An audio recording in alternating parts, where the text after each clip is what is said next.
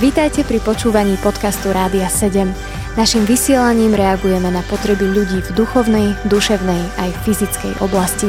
Cez ETR Rádia 7 chceme odrážať vzťah s Bohom v praktickom živote. Napriek tomu, že mnohokrát ten 119. žalm ani nezačneme čítať, pretože nám príde taký veľmi dlhý, tak eh, pre mňa osobne je krásny, je veľmi nádherným žalmom aj kvôli tomu, pretože častokrát ho nazývam, že to je taká oda na Božie slovo a veľmi sa mi páči, ako žalmista vyjadruje svoju lásku k Božiemu slovu a okrem iných veršov, teda 1, 167 hovorí Moja duša sa pridrža tvojich príkazov, veľmi ich milujem. Prečo žalmista prechovával takú veľkú lásku k Božiemu slovu? Čo je na ňom také, také príťažlivé? Milovať Božie slovo, ak hovoríme, že milujeme e, Pána Boha, ak hovoríme, že milujeme Pána Ježiša, čo by pre znovu zrodených kresťanov malo byť úplne samozrejmosť, neexistuje, aby sme nemilovali Božie slovo. V skutočnosti náš postoj k Božiemu slovu ukazuje, ako skutočne reálne náš vzťah s Pánom Ježišom vyzerá. Ak ja aj hovorím, že milujem Pána Ježiša, ale vlastne už ani to proste nejak nezaznamenávam, že neposlúcham jeho konkrétne príkazy z Božieho slova, tak znamená, že v mojom vzťahu s ním je niečo nie v poriadku. Čiže ten vzťah k Božiemu slovu vyjadruje môj vzťah k Pánu Bohu. Zároveň máme takú mnohokrát tendenciu tie Božie príkazy tak posunúť do roviny ako keby takých Božích doporučení. Pán Boh doporučuje, že toto je dobre pre teba ale ja to neposluchnem, ja si urobím niečo iné, ale nič sa nedeje, lebo my, ja, mám, ja milujem pána Ježiša. Toto je choroba dnešnej církvy na Slovensku a nielen na Slovensku. Diapol totiž veľmi dobre vie, že ako náhle opustíme Božie slovo, sme veľmi zraniteľní, sme veľmi napadnutelní ďalším hriechom a zároveň veľmi ľahko diabol spochybní naše znovuzrodenie, náš vzťah s Bohom. Keď sme sa rozhodli pre Pána Ježiša, tak ten vzťah musí byť vyjadrený praxou. Musí byť vidieť, že to rozhodnutie je skutočné a to rozhodnutie, to znovuzrodenie skutočne vypôsobilo narodenie nového života vo mne ak žijem tak, ako som žil predtým, tak znamená, že to je len nejaké prázdne náboženské, také divadielko náboženské, ale nič, nič, e, čo by premenilo môj život. Medzi skutočným kresťanstvom a nejakým formálnym náboženstvom je presne táto deliaca čiara. Človek, ktorý sa reálne znovu zrodil, má možnosť, má potenciál vyvarovať sa hriechu, Samozrejme prechádzame bojmi a aj prehrávame, ale vždy sa vieme postaviť, znovu obnoviť v Bohu a ísť e, s tým, že máme v sebe nový život, máme Boží život v sebe, ktorý vyťazí nad týmto svetom. A toto je veľmi dôležitá vec, lebo ľudia okolo nás, ktorí ešte nepoznajú Boha, čítajú náš život, pozerajú na náš život a hľadajú, že či ten vzťah s Bohom je reálny. A ja poviem, že moja skúsenosť je, že, že ľudia, ktorí možno sú aj ateisti alebo neveriaci, niekde v kutiku duše dúfajú, ak by to bolo reálne.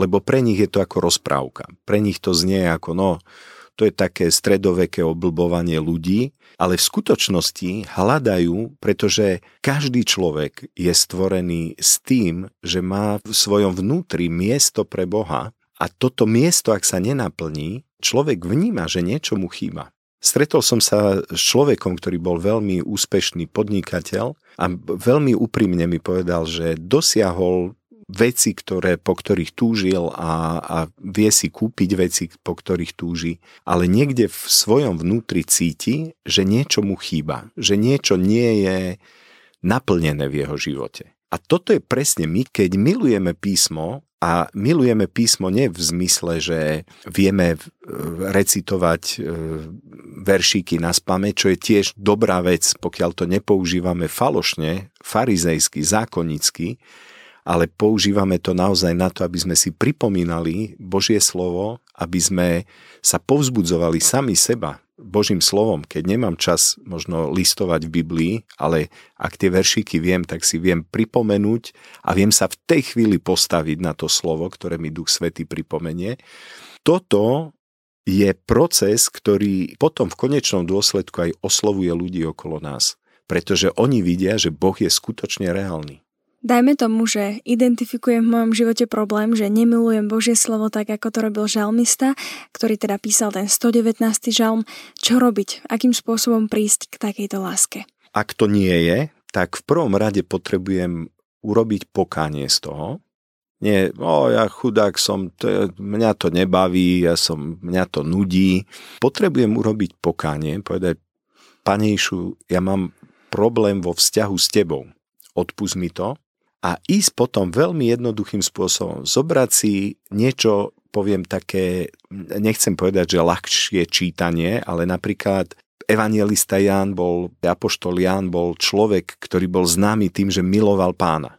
Prečítaj si evangelium Jána alebo listy Jánove a s tým, že budeš mať čas nad tým rozmýšľať. Nepreleď to ako beletriu, že za jeden večer prečítaš celú knihu a položíš to povieš, myslím, že nič sa nezmenilo, ale čítaj to s tým, že sa modlí. Duchu Svety, prosím ťa, otvor mi tieto písma, aby som im porozumel. Ako náhle dáme ten priestor Božiemu slovu, tak to Božie slovo vykoná niečo v našom vnútri. Niečo, čo sa nedá opísať, treba to zažiť.